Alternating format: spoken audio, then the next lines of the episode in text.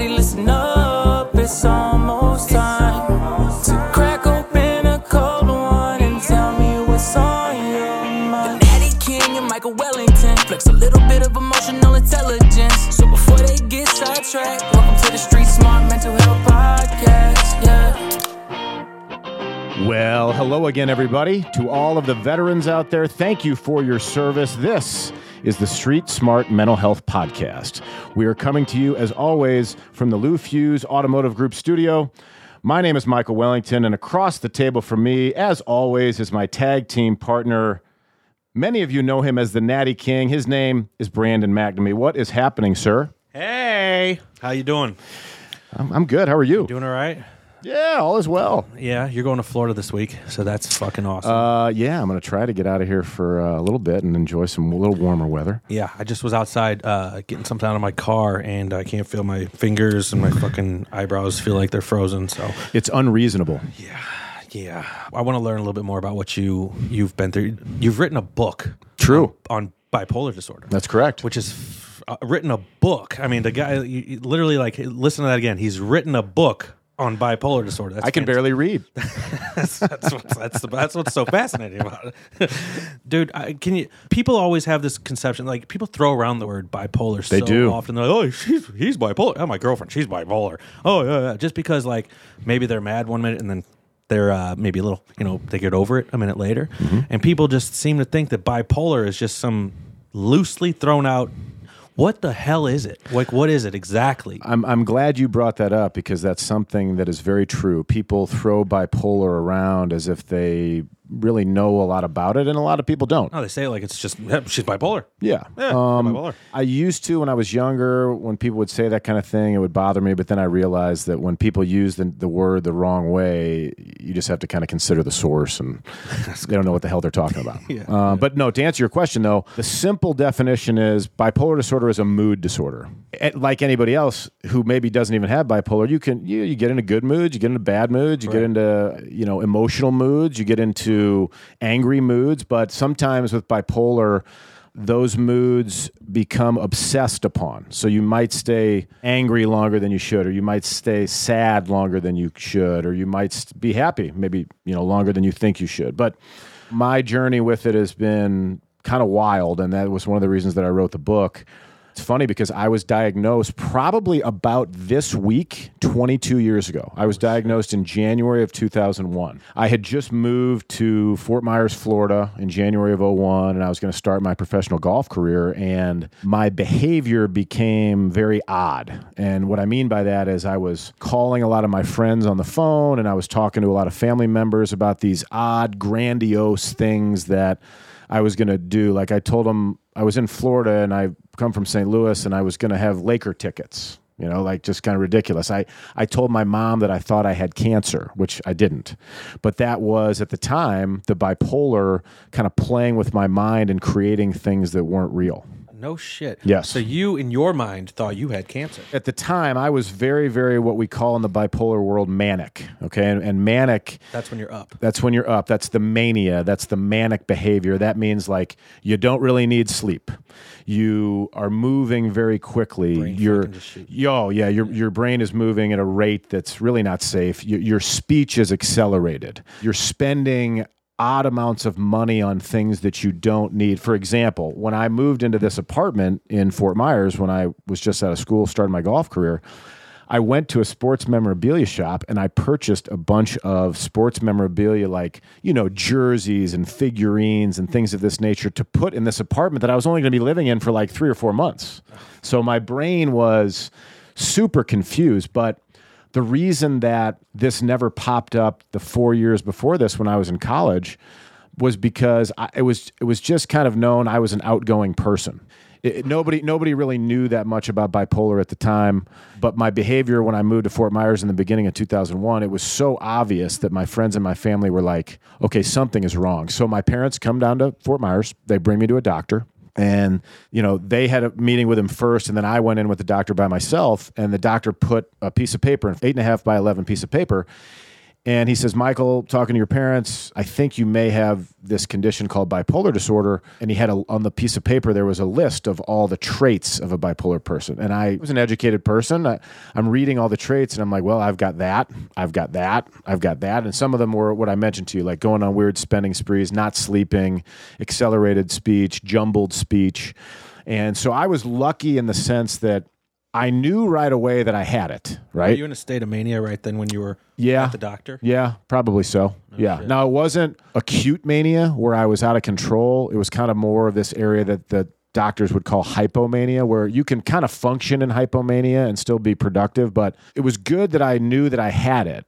But my biggest problem at that particular stage of, of my life with bipolar disorder was that I didn't believe that I needed to take medication, mainly because when I was in college, I was a pretty successful golfer. Like I was an All-American on my college team and I had won some tournaments and all this kind of crap, right? So in my mind, I was like, well, I was really good in college. Even though my parents and this doctor want me to, like, I'll just tell them I'm going to take the medication, oh, but I'm but I'm not oh, going to take the medication, yeah. right? In, in my mind, that's what I thought, because it was all because I was obsessed with golf and I wanted to become the best golfer that I could, right? So my thinking was, well, in college, I didn't take these pills and I was good. If I start taking these pills, is this going to fuck up my short game, or is this going to mess up how I feel under pressure? So I just kind of played the song and the dance with my parents, and my parents were like, okay, well, here, this is the medication you're going to take. We're going to go back to Saint Louis, and you know, you're going to go ahead and just take this medicine every day, and everything will be fine. Yeah.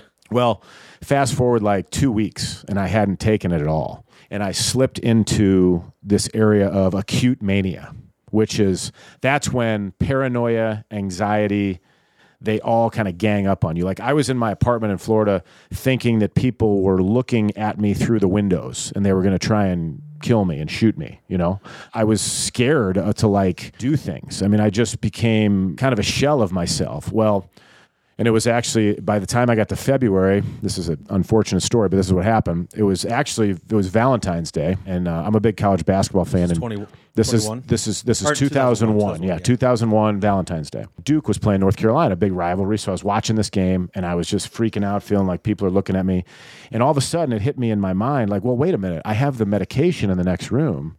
Maybe if I take the medication, that'll help me feel better, right? Natural thought process. Yeah. Well, the, the disconnect in my brain was, well, I need to take enough medication that I've missed for the last two weeks. Oh, shit. So I went in. Trying to catch up. I went in, exactly, catch up. That's exactly the term I use in my book, catch up. So I went into my bathroom and I took a handful. I took two weeks worth. And I, what kind of pill was this? Was this, this is lithium. This is the drug that oh, I, shit. this is the drug that I take today that, that helps me with bipolar, right? So as soon as the pills got down my throat, this handful of pills gets down my throat, I realize, I'm like, all right, that wasn't a great idea. No. And I had a roommate at the time who knew things weren't going right, but he was cool and he was trying to handle it, but it was, it's hard to handle someone when they're in that acute manic state. Well, he ended up calling the police. Good, good move. Were you going nuts after you took uh, it? I was, it I was kind you? of, I was kind of, well, I was going nuts because I knew that it was not a good move. Like, I, I'm going to start feeling really, I, I might die. I thought I might die, yeah. right? Because I had so much, I mean, I had probably, what, three, like four, four pills a day for two weeks oh, is twenty sh- pills, right? It was too much, obviously way too four much. Four pills a day, that's that's like seventy pills. Yeah, it was, it was, it was, it was a handful, yeah. let's say. So it was too much. So at this point, I ran out of the apartment. And my roommate noticed that that was not right. So he luckily called the ambulance. And I was like hanging out in the parking lot, but I couldn't sit still. I was restless. When you're manic, you get restless. So luckily, the ambulance shows up. Somehow they get me in the ambulance. They bring me to the Fort Myers Hospital and they pump my stomach. They now, did. yeah, now the problem is when I was, because I was in such a manic state, I thought that the doctors, as they're pinning me down on the table to get the tube down my throat, I thought they were trying to hurt me. Sure. So, you know, I'm trying to fight back, you know, and I'm a pretty big dude. I mean, yeah. so I'm I'm fighting back and I, and, but they, luckily they, they got me wrestled down and they, you know, got my legs and arms strapped situated. In. Exactly. And they, they got my stomach pumped, which was, which in retrospect was great. Th- totally. one hundred percent. There's, of course it did. There's no question. Shit. So then of course I leave there. And they put me in a hospital in Sarasota, like a mental hospital. I mean, and, and this is this is kind of an interesting part of my book. There's, it was my first visit to a mental hospital, and I'm talking like it was everything you'd see in a movie, man. I mean, there was a guy that I met in there. I got white robes on and shit. Yeah, and, and different people of all ages. And some people are like talking to the wall, and some people Just are like sitting at a table playing board games, and some people are yelling. One guy, and I put this in my book, one guy thought he was Elvis Presley. Oh, that would be and fun. He came up and started talking to me, and he was like, "I'm Elvis." It was it was very, and I I, I, I was still I knew I was okay. I mean, I knew I who I knew who I was, and I, I do remember, you know, they give you a phone call. I remember calling my parents' house and my mom answering, and I realized that when I thought I might have died in my mind when I went to the hospital, I thought I was maybe perhaps dead, right? Because these people were just so off the wall. So when I called the, I called my mom from the phone booth there. When she answered the phone, I realized that I wasn't, I was still alive, because I feel like if I wasn't alive, I would. Some sort of familiarity. Exactly. My dad had to come down, and my dad's a salesman, and he he talked them into letting me out of the hospital earlier than they wanted to keep me. Let's take a quick break and come back in just a minute.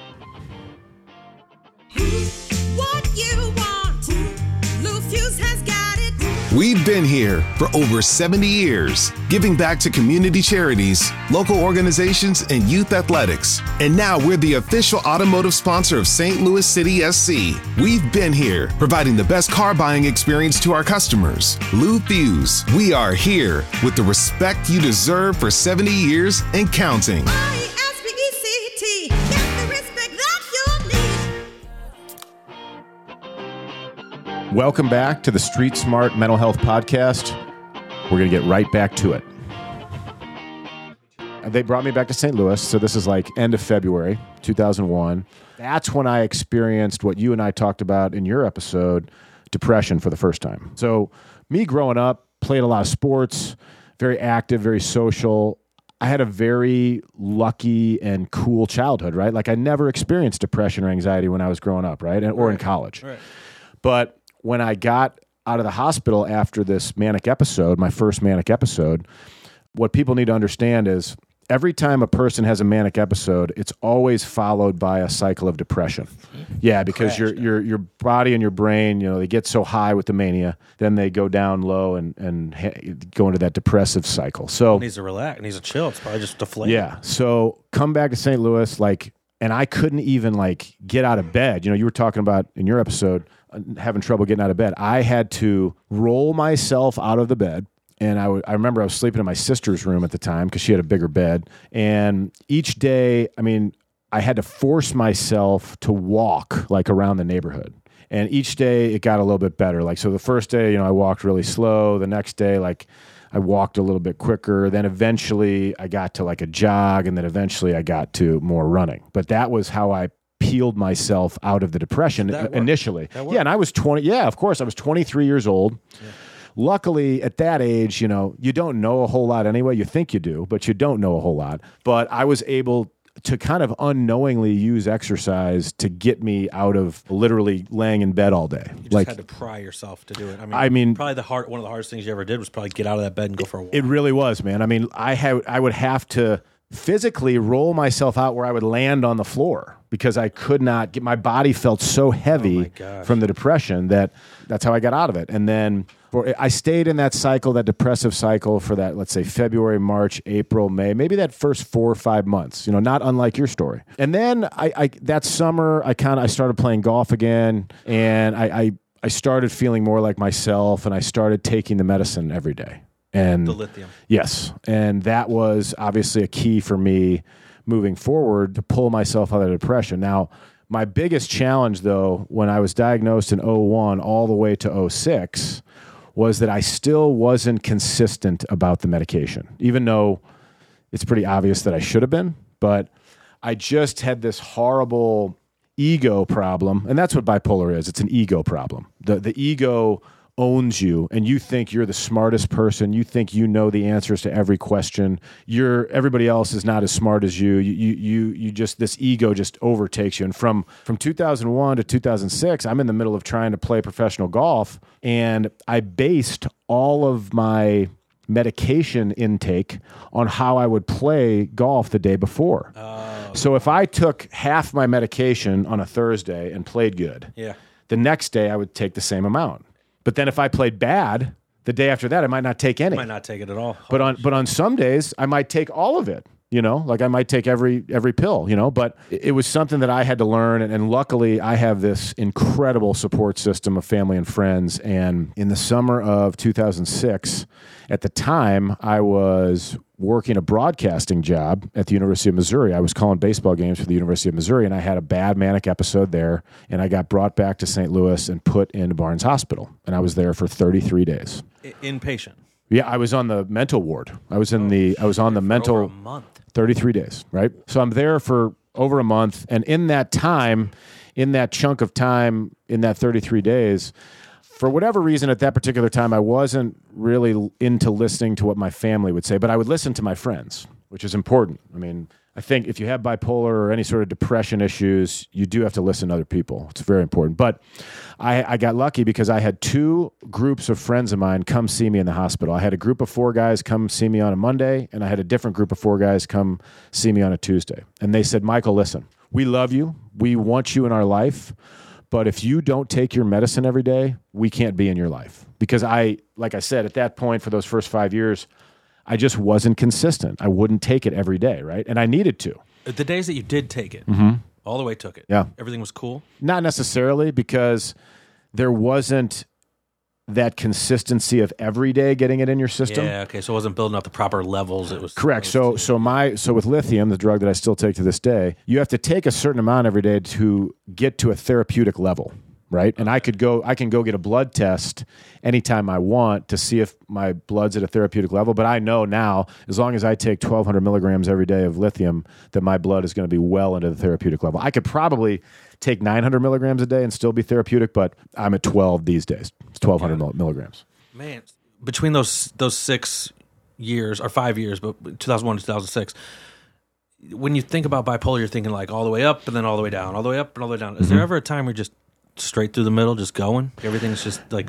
You mean like things are well? You're not on a cycle and you're just bipolar. In that, in that first five years, no, I didn't have that. It was up and down. Up I and was down. up and down. It was, it was a lot for, for me... Like everybody's different with their experience with bipolar, but for me, uh, the majority of my challenges were mania. Because at that time, as you know, from the age, I was twenty-three to twenty-seven or twenty-eight in there, you know, I was going out. Yeah, yeah. I was in, in Saint Louis and Southern Illinois, you know, the bars don't close. Oh, shit. In addition to having the bipolar that I'm dealing with, I'm also going out and like drinking, and I'm chasing girls, and I'm going to the strip clubs, yeah. and I'm... I'm still playing golf, and I'm I'm hanging out with buddies, and, and it was fun, right? But like in retrospect, like it was uh, it was dangerous. Yeah, being in a state of mania and getting hammered. Mm. Was there times where you think I shouldn't have made it out of that alive? Oh, I, I mean, I was thinking about this today when I was considering what I was going to talk about in our interview here. There's probably half a dozen times where I should be dead. I mean, for, for example, there was one time that I had um, I had gotten into Adderall for fun during this stretch, right? Because I thought Adderall would make me practice golf a little bit better. It actually kind of did to a certain extent. It would make me focus a little better, but it kicked me into a manic episode. So I wound up blacked out from the alcohol, but still awake from the mania and the Adderall. I was walking down Highway forty oh, at Kings Highway, shit. shirtless, shoeless, and cops arrested me for public drunkenness. I woke up in the Richmond Heights Police Department with nothing but my blue jeans on. Wow. And I... You get hit by a car. Easily. Now that's one, like I said, there's half a dozen times that I should probably be that's dead. That's one of them for sure. There's a, it's wild how, how active the mania you can, it can make you. Like I, I didn't need sleep. Like there was a stretch in two thousand five. I remember I was living in Maplewood, and I can remember for like three weeks straight, I didn't need to sleep. I would, I would go out and party until the strip clubs closed at like five or six in the morning. I'd come home. I'd like put my head on a pillow from like five a.m. to like six thirty. And then I'd go to the golf course. And I mean, I, I just and do it again. Yes. I didn't know any better. You know, I didn't have any idea how important sleep was at that time. That sounds extremely, that sounds exhausting. Like it even was. Just talking about it, I feel like I need to go lay down. Like, fuck, dude. Let me let me ask you: is there anything that like puts put you particularly into a manic episode? Like what what like you'd say you were at University of Missouri, you're, mm-hmm. you're um, broadcasting baseball. Yeah, um, nowhere. Boom. What happened? So at that time, I wasn't consistent about taking my meds, and I was drinking, and I was staying out too late. And at that particular time, I was so busy because I was doing the broadcasting job at Mizzou, which is in Columbia, obviously. And I was also, for that stretch of six months, I was teaching golf at Stonewolf Golf Club, which is in Fairview Heights, Illinois. And I lived in between. So think about it too. I'm driving all the time back and forth to Columbia. Then I'm driving from Saint Louis and Maplewood, I was living, out to Fairview Heights. So like I'm constantly on the move anyway, right? So then you throw in the mania of the bipolar. So like there was just no slowing. The only way to slow me down was to get me in a hospital. And that's what they, that's what my family and friends had to do. I mean, I, there was no choice. Now I'll share this other wild story that happened during that stretch. So I'm doing the job at Mizzou. You know, as I said, I'm traveling quite a bit. Well, at the same time, I was playing a few golf tournaments around Saint Louis, and at this particular time in the spring of oh six, all of these professional golf tournaments around Saint Louis, they're always on Mondays where all the pros from the area get together and play. So we had a tournament at Anbriar, which is down in Southern Illinois, and I've been to Anbriar thirty times in my life. Like I know exactly how to get there. I don't need G P S. Like I, I know how to get there. So this is what landed me in the hospital. So I'm on my way to Anbriar, and I'm so manic that I got lost in a neighborhood that was probably ten or fifteen minutes from the golf course. I get lost. I'm driving around the neighborhood in circles, and I run out of gas. Okay? This is all in my book as well. And I wound up getting out of the neighborhood with very little gas left, and I got like in front of like a Dairy Queen on like one of the main highways there down like on two fifty-five down south. And I was so paranoid and so manic that I thought my car was going to collapse on me, right? I thought my car was going to like swallow me because my mind was just engulfed in mania, which means your sense of reality is gone. I was so freaked out that I get out of my car after I park it on the shoulder of the road next to the Dairy Queen, and I go in my trunk, and in my trunk, I have a bat, a wooden bat from like bat night at Busch Stadium. And I took the bat and I started smashing my own car. Get the fuck out! Swear of here. to God, sm- sm- I smashed the gas tank because in my mind I ran out of gas and it was the gas tank's fault that I did this. Right? Then I smashed the window on the driver's side. I smashed the windshield on the on the front of the car. I smashed the side. So imagine driving by and seeing someone doing this, right? Just, just beating the shit out of yeah. your own car because you think yes, your car. Because I thought is the car was trying to hurt you. Yes, exactly. Because wow. the mania, the mania makes you think that wow. these things that aren't possible, things makes you makes you believe they are. The weird thing was that all happens, and I mean, I got I got fucking glass in my arm, like my hands are bleeding from the glass, and like for some reason, I put the bat back in the trunk, and I grabbed my golf clubs were in there, and I grabbed my driver for some odd reason, and I had a backpack. And I just left my car, and I just went on foot, and I started walking down the inter- to the golf course. Well, I was. At that point, I was so lost that I was never going to make it to Anbriar to play the tournament. But as I'm walking, I do see like across the highway, like a mile or so away, there's a driving range.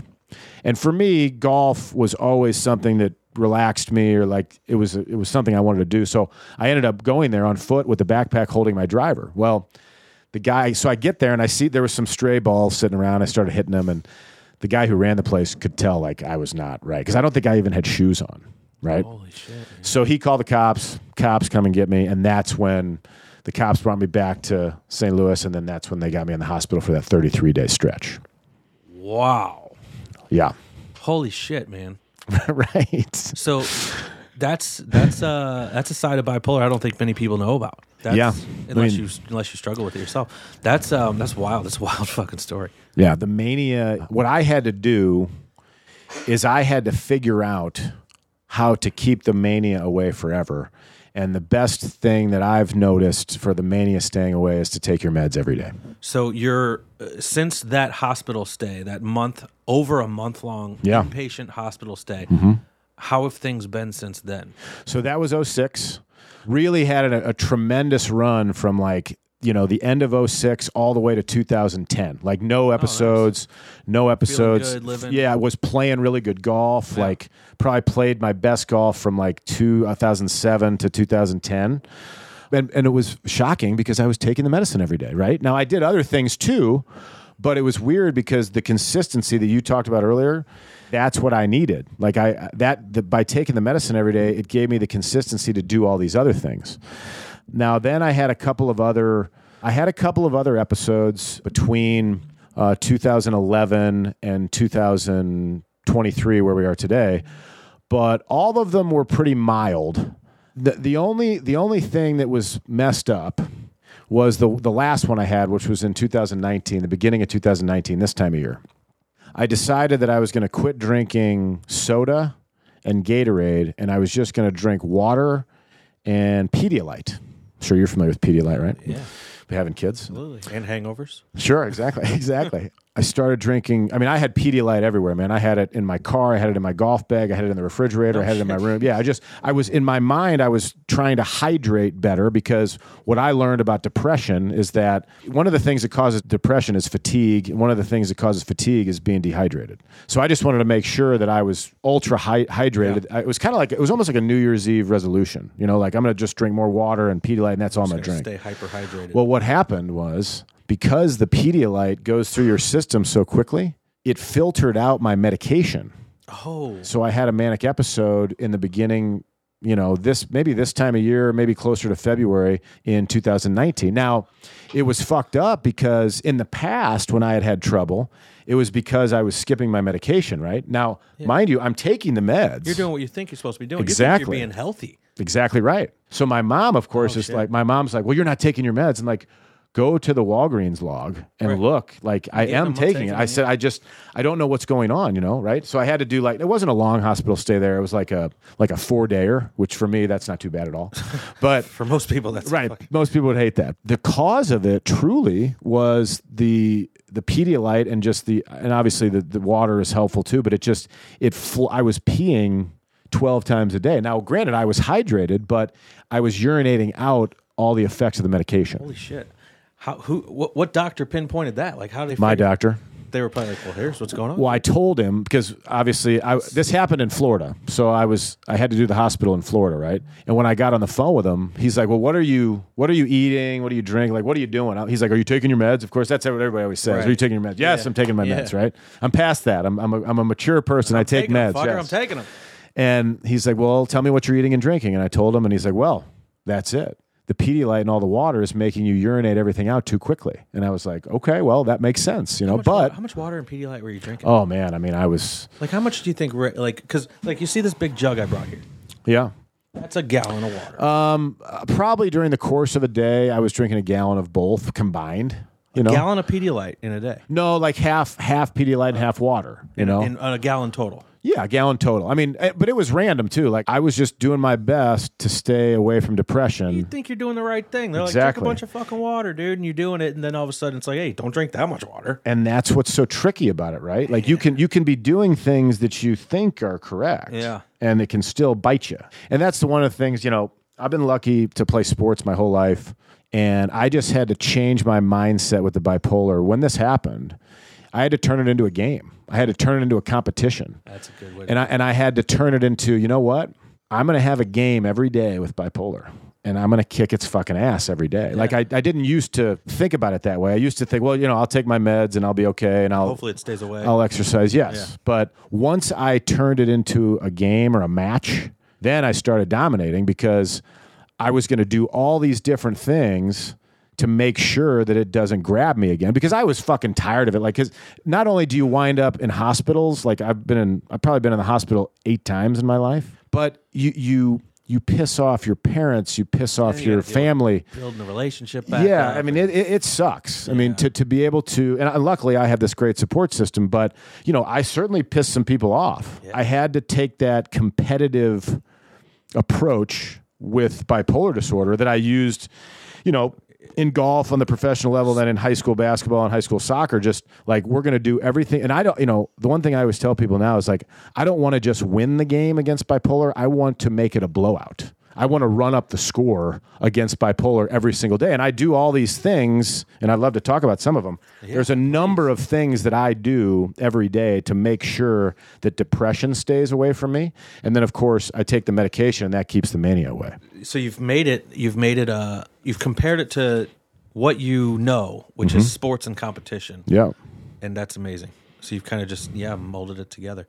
Yeah, tell us some of the things that you're doing to keep you, keep yourself... Uh, Yeah, up. I mean, the thing that I found that is the, the most amazing uh, helper. And it's so easy because a lot of times people will say, well, I can't afford therapy, or I can't afford to go take an exercise class, or I can't afford a doctor. And I get that, man. I get it. Th- things are things are tight out there, right? But the one thing that has been the biggest change for me, and I actually didn't start doing this until the beginning of two thousand twenty, right before the pandemic, which actually served me well, was I started keeping a gratitude journal. You know, some people will, will, when I say that to them, they'll be like, well, what, do I go to Michaels or Barnes and Noble to get that? I'm like, no, no dude, you go to fucking Walgreens and you buy a notebook. Okay, and you buy a couple pens that you like, okay? And then on a piece of notebook paper, I think there's twenty-seven or twenty-eight lines, right?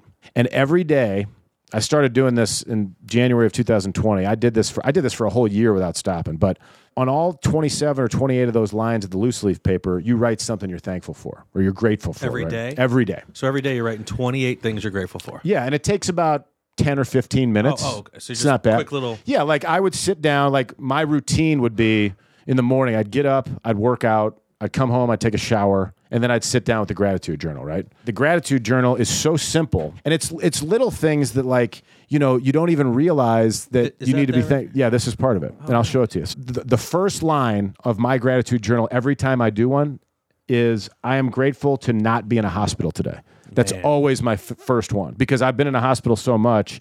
It's like if if I have a day where I'm not in a hospital, that's a good fucking day. That's powerful. Yeah, I mean, it's true. But yeah. also, too, like, you know, I'll, you can write down that you're grateful for a certain friend. You put your friend's name down or your your sibling's name down or whatever. And then there's also things that people don't realize. Like, I've done a lot of work the last seven or eight years with veterans, right? And a lot of them are amputees. So they're missing legs, they're missing arms, they're missing hands, whatever. So one of the things I always put in my journal is, I'm grateful for my arms. I'm grateful for my legs. I'm grateful for my eyes. You know, little things like that. You know, I'm grateful for my car. I'm grateful for my apartment. I'm grateful for my spiritual side, you know, whatever it may be. And so what I figured out is, if you do this exercise where you write down in this notebook, it takes ten or fifteen minutes every day for a month.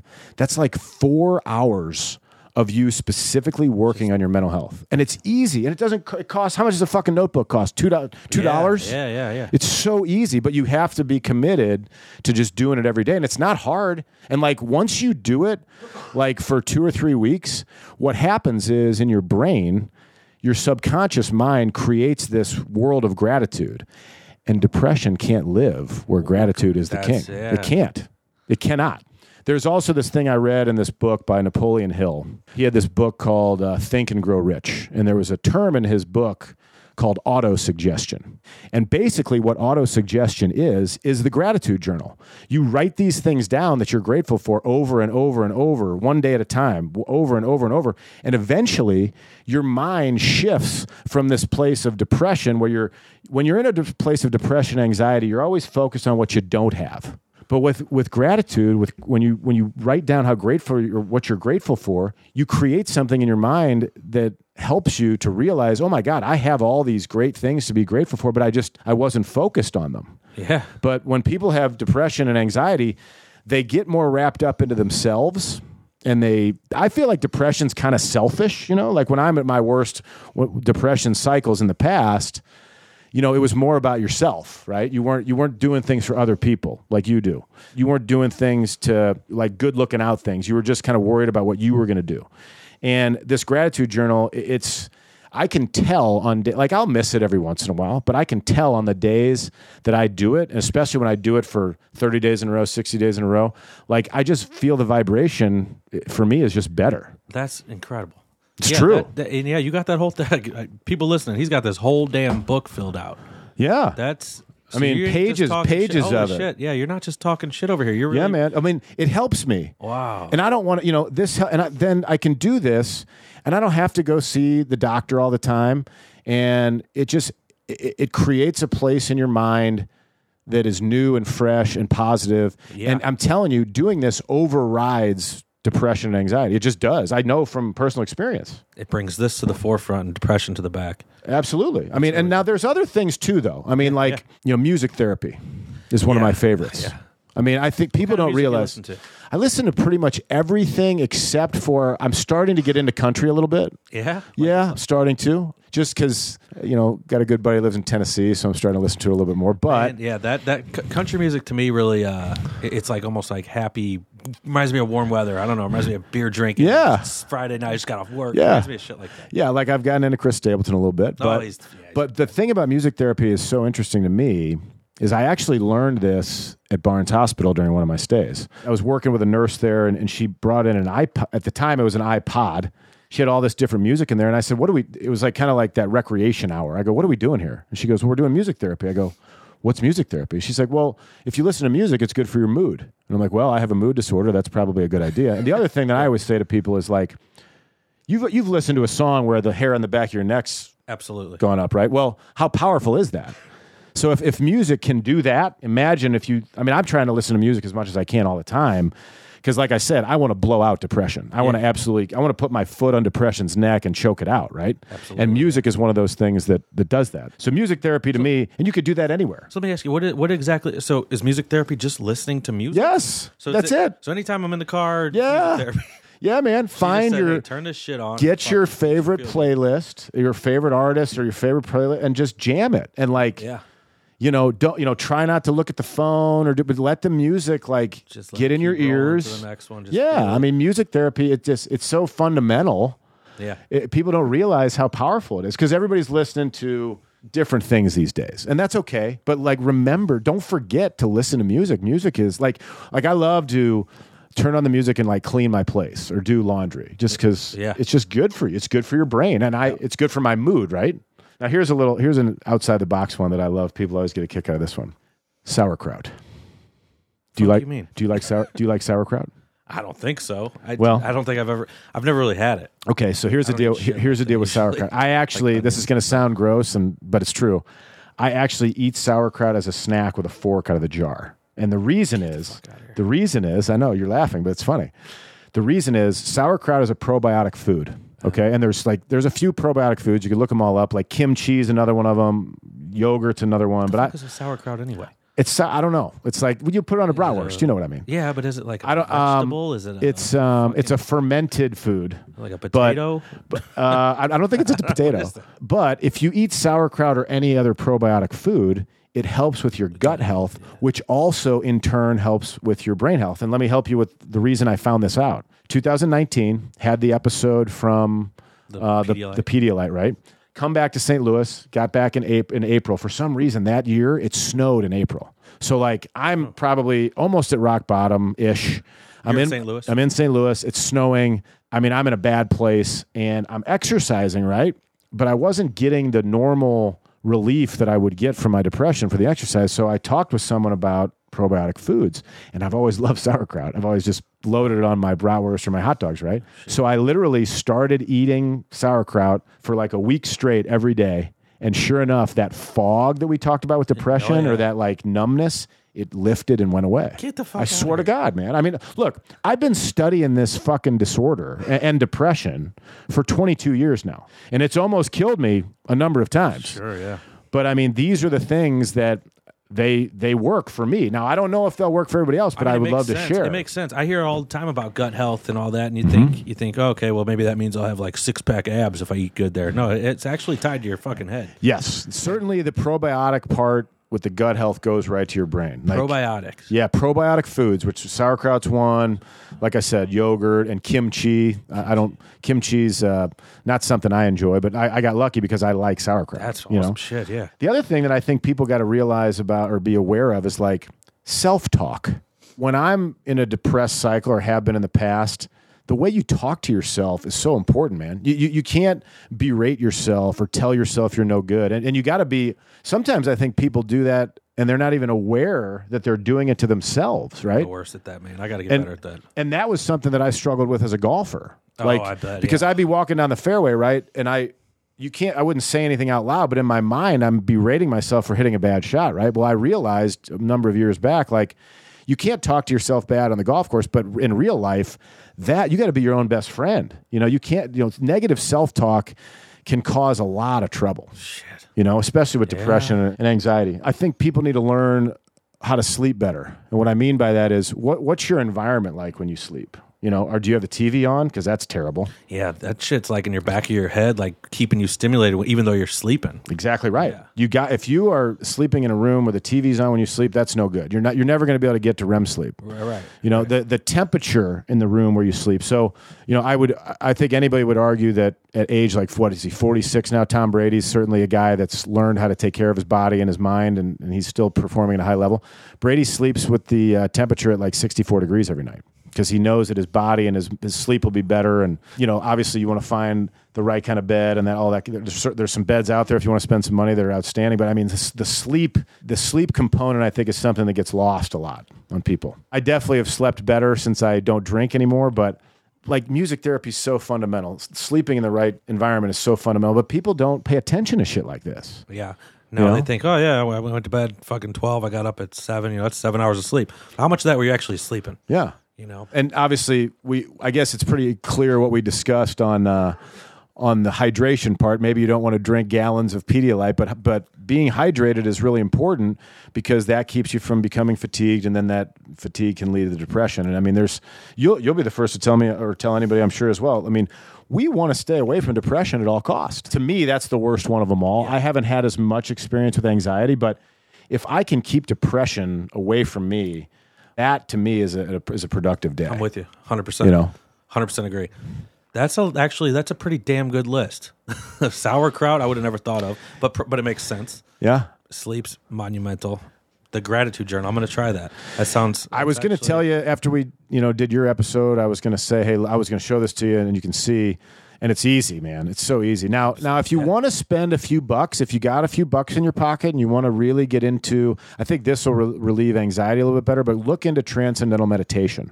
Say that again? Transcendental Meditation. There's a lot of um, super creative people that use Transcendental Meditation. The only reason I found out about it is a number of years ago, I did a speech on a panel in Chicago, and I sat next to this guy who's actually a filmmaker, and we were sitting next to each other for an entire afternoon, and I just and he had bipolar as well, and I said, hey, what what do you do? What's your best tool for fighting bipolar? And he said, Transcendental Meditation, without a question. So I looked into it, came, came back to Saint Louis.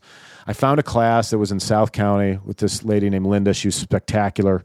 You basically take like three or four classes, and it's, it's it's it costs between like maybe five hundred bucks and a grand, depending upon the instructor, if they'll give you a deal. And, and most of them will, because they just want to teach it because it's for the greater good. But the way she explained it is, imagine if anxiety is the icicles hanging on a gutter in the winter, right? So if you got snowy, cold weather, you got the icicles hanging on the gutter, right? Well, Transcendental Meditation, and, and those icicles is your anxiety.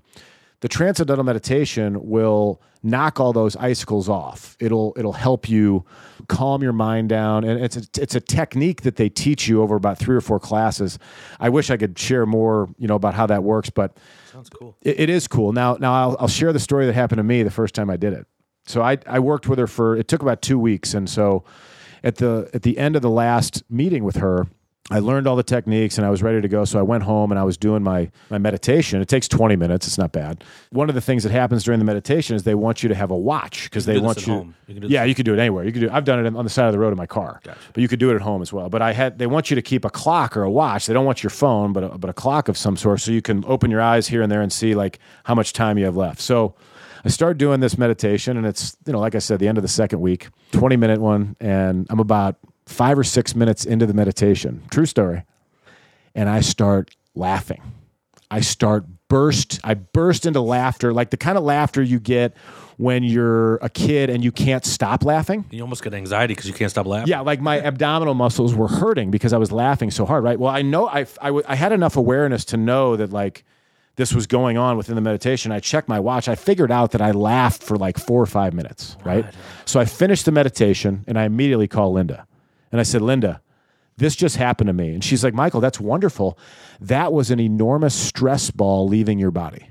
Oh, shit. Right? And it would make sense, too, because when you laugh, you know, you yeah. just kind of, you, you, everything leaves, right? And I thought, I thought that was a pretty good example of what Transcendental Meditation can do. Like I said, it's going to cost a few bucks. If you got a few bucks and you're interested and you ha- and you suffer from anxiety, Who do you uh, reach out to about that? It's a lady named Linda. We can put it on your website or something. But Transcendental. Uh, tra- now, now, Transcendental Meditation, you can find it a lot There's of different lot of places. The one I just happened to go to was in was in South County, but I'm sure they're they're all over the United States. It's a very old practice, but that's something that if like if you really want to delve deep into your anxiety, I right. feel like Transcendental Meditation is something that you should look into. But right. yeah, it's just one. I mean, like I said, man, I've been I've been fighting this bipolar for twenty-two years, so like.